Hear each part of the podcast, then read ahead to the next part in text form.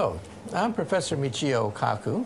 I'm a professor of theoretical physics, and welcome to Cafe Classroom. Today I'm going to start off by talking about how I got interested in physics as a child. Now you may say to yourself, most little kids want to become astronauts, firemen, or what have you. Ever since I was a child, I wanted to become a theoretical physicist.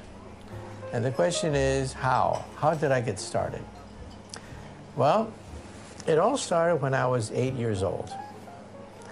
When I was eight, something happened which changed my whole life, changed my whole attitude toward everything. My teacher announced one day that a great scientist had just died. Everyone was talking about it, and I'll still remember the newspaper that evening. They published a picture of his desk. And the caption said, This is the unfinished manuscript from the greatest scientist of our time. That picture changed my life. Because I said to myself, what could be so hard that the greatest scientist of our time couldn't finish it? What's so hard? I mean, it's a homework problem, right? Why couldn't he ask his mother? So I went to the library and I found out that this great scientist had a name. His name was Albert Einstein. And that book, that book that was on his desk the day he died, containing his unfinished manuscript, was called The Unified Field Theory, the theory of everything. He wanted an equation no more than one inch long, perhaps, that would allow him to, quote, read the mind of God. So I said to myself, I want to be part of this great journey. I want to be part of this great quest to finish that theory, the theory of everything. So I decided to read everything I could about physics. So when I was in high school, I decided it was time to do something. So I went to my mom and I said, Mom, can I have permission to build an atom smasher in the garage? A 2.3 million electron volt betatron particle accelerator in the garage. And my mom said, sure, why not? And don't forget to take out the garbage.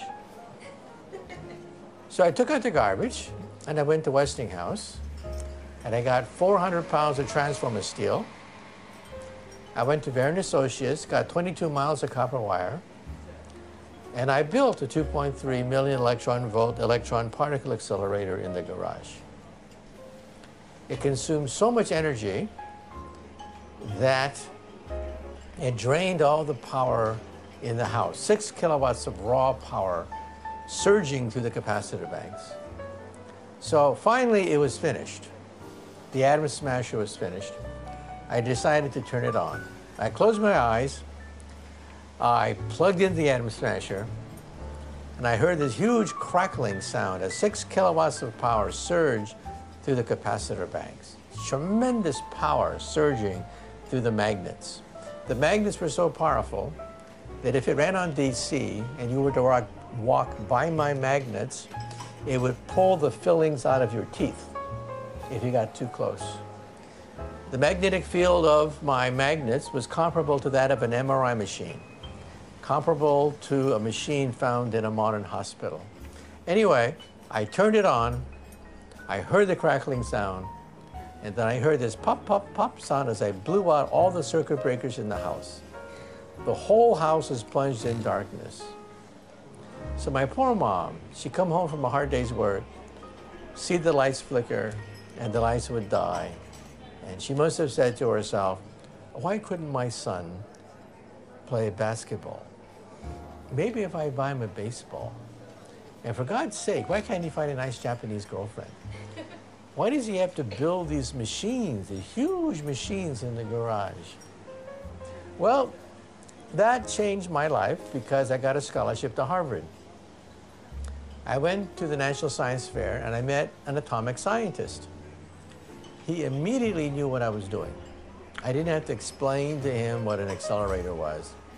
And he gave me a four-year scholarship to Harvard. And that began my career. That physicist's name was Edward Teller, father of the hydrogen bomb. Well, after four years, I graduated from Harvard, and he offered me a scholarship for grad school. He said I can go to Livermore National Laboratories, MIT, or Los Alamos to design hydrogen warheads.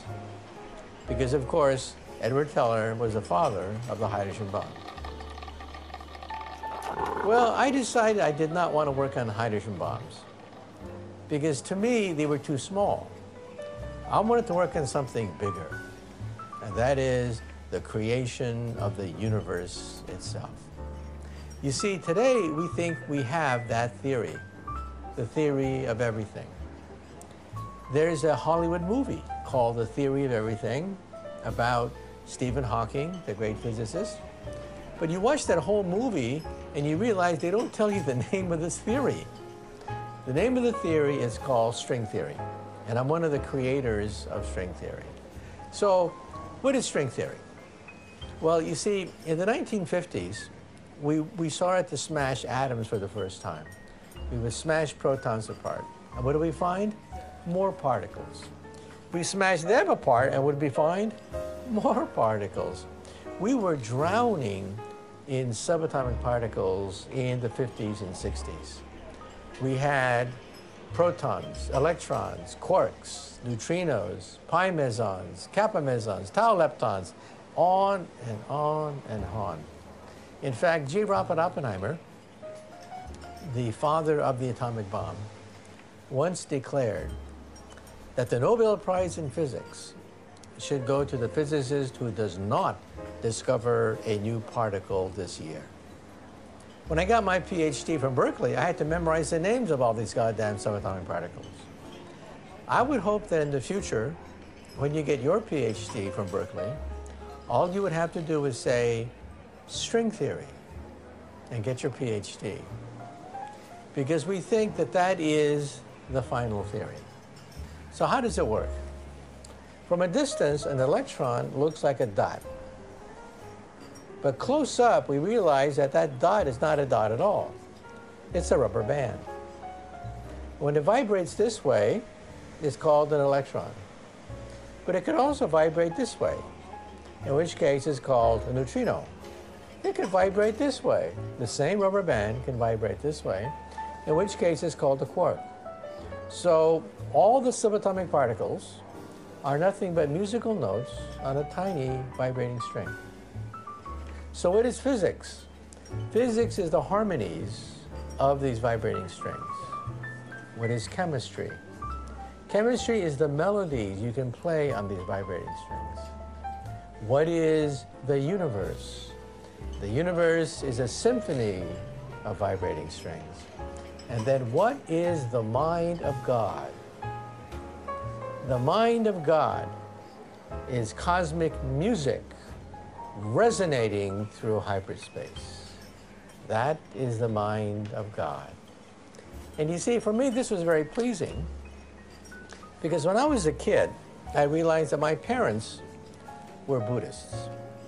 And in Buddhism, there's no beginning, there's no end, there's only nirvana, timelessness of consciousness. That is the essence of Buddhism. But you see, my parents wanted the kids to be as Americanized as possible because during World War II, they were locked up in a concentration camp in California. So they wanted the kids to be as Americanized as possible. So I was sent to Sunday school, Presbyterian Sunday school. So I was raised as a Presbyterian. And in the Presbyterian church, there's a moment when God says, let there be light. There's a genesis. So there's two diametrically opposed ideas. One idea is there's no beginning, there's no end, there's just nirvana. And the other idea is that there was an explosion which created the universe. How can you possibly reconcile two opposite points of view? Well, you can. You see, Einstein gives us a picture that the universe is a bubble. We live on the skin of the bubble, and the bubble's expanding. That's called the Big Bang Theory. But string theory says there are other bubbles out there, other bubbles in a multiverse of universes. And when these bubbles collide, or these bubbles fission off a baby bubble, that's called the Big Bang. Now, my colleague Stephen Hawking, who recently passed away, came out posthumously with a book recently where he says flatly, there is no God. How come there's no God? Because there was no time for God to create the universe. The Big Bang happened like that. Since there was no time for God to create the universe, there is no God. But you see, there's a flaw. There's a flaw in Stephen's argument. Because that assumes that Einstein's old theory is correct. But you see, Einstein himself realized that his theory was incomplete. That's why he spent 30 years of his life, from 1925 to 1955, working on the theory of everything. The theory of everything, that is string theory, says that there was something before the Big Bang, that our universe exists in a larger arena of nirvana. So you see, our universe had a genesis. There was a genesis in our universe, but there are other universes out there, constantly being created in an ocean of nirvana, which is a higher dimension. So nirvana is timelessness. So that's how you merge Buddhism with the, with the theory of Genesis, and that is we have continual Genesis. And we're going to prove this theory in the future. The European Union wants to launch LISA into orbit, the Laser Interferometry Space Antenna. It's a gravity wave detector in outer space. We hope to get baby pictures of the baby universe, a trillionth of a second after its creation. Once we get baby pictures of the infant universe from outer space, we want to look for an umbilical cord an umbilical cord connecting our infant universe to its mother universe. And this would pretty much confirm this picture of the multiverse. So, how can we possibly visualize nirvana? Well, let's go back to when I was a kid again. When I was a kid, my parents would take us to the Japanese tea garden in San Francisco, a very famous tea garden. And there's a pond there. In the pond are carp, fish, swimming in a two-dimensional universe. How can they swim? They swim forward, backward, left, right, and that's it. Anyone who talks about the world of up, up into the third dimension, is considered a crackpot. There is no up. So I imagine as a child, there must be a scientist, a scientist fish swimming in this pond. And the scientist fish says, bah, humbug. There is no such thing as up. There's only forward, backward, left, right, because the pond is the universe. The universe is the pond. That's all there is, the world of two dimensions. And then I thought, what happens if I reached down and grabbed that scientist, lifted the scientist fish into the world of up? what would he see? He would see beings moving without fins, a new law of physics in the world of up. Beings breathing without water, a new law of biology in the world of up. And then I put the fish back into the pond. What would he tell his friends? He would tell his friends, My God, there are people out there. People unlike anything we've ever encountered that move in the world of up, the third dimension. Well, what's the lesson here? The lesson here is that we physicists think, but cannot yet prove, that we are the fish. We are the fish. We move forward, backward, left, right, up, down. But anyone who talks about the world of up, up into the fourth dimension, up into another universe, is considered a crackpot until now. When you go to a planetarium and they talk about the Big Bang, you hear this question all the time. Children say to their parents, Mommy, Daddy, if the universe is expanding, what, what is it expanding into? You see, if the universe is everything there is, and if everything there is is expanding, there's nowhere to expand into because the universe is everything there is. But you see, if the universe is a bubble and we live on the skin of the bubble, the bubble does expand. And what does it expand into? The third dimension, the world of up. So if our universe is expanding, then what is it expanding into? It's expanding into a higher dimension, hyperspace. And that is the mind of God. That our universe is nothing but a resonance. Music, a musical note vibrating in a much larger arena of 11 dimensional hyperspace. Now you may say to yourself, wow, that's pretty neat, but why should I care? I mean, what's in it for numero uno? What's in it for me? Well, in the short term, the answer is nothing. We're talking about a theory whose solutions are universes. Each solution of string theory is an entire universe. So for the short term, the answer is it's not going to affect you at all. But in the long term, this is a theory of everything, meaning that it's a theory of time travel. It's a theory of wormholes. It's a theory of hyperspace. It's a theory of other dimensions, other universes. One day, this could even save all life on the planet Earth. You see, all things must pass. Our Earth will die in fire. One day the sun will expand, five billion years from now. We'll have the last nice day. The sky will be on fire. The mountains will melt. The oceans will boil. And that's the end of the earth. We came from the sun, and we will go back into the sun. We will die in fire. The sun will die in ice. We know that because the sun will use up its nuclear fire, become a black dwarf star, and just die in ice.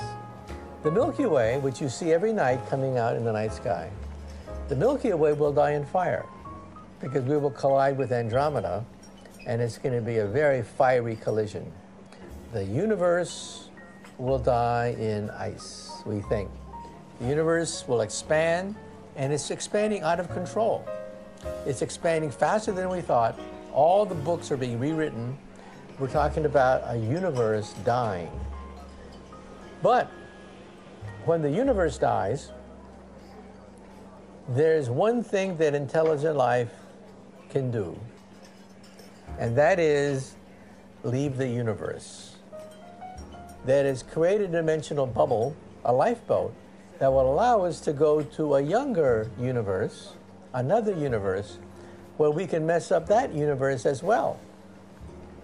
So life does not have to die when the universe dies, billions and trillions of years from now. But you see, this theory will also tell us if time travel is possible if one day we can go across space and time, like in the movies, like on Star Trek, hyperdrive is a solution of Einstein's equations. Is that possible? That cannot be answered in relativity theory. String theory can answer that question because it is, quote, a theory of everything. And on that note, I would like to say that this is what I do for a living. This is my day job, and that is contemplating the mind of God.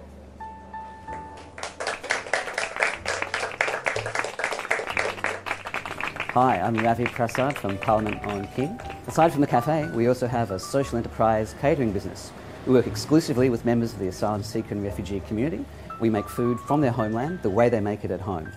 Uh, if you'd like to support the work we do with the asylum seeker and refugee community, just click the link below, which you see in the comments.